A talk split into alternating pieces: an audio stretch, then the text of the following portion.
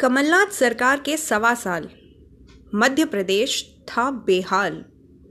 जब रिश्वत लेना अधिकार माना जाता था। ये है गुना ज़िले की चौरासी वर्षीय वृद्धा शांतिबाई। इन्होंने कमलनाथ सरकार के शासन के दौरान प्रधानमंत्री आवास योजना के तहत घर के लिए आवेदन किया था। उनका आवेदन स्वीकार करने की एवज में उनसे पाँच हज़ार की रिश्वत मांगी गई।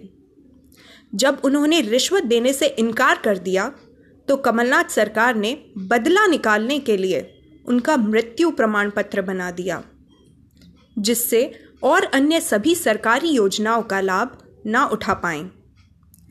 प्रदेश ने दिया था मौका, बदले में मिला सिर्फ़ धोखा।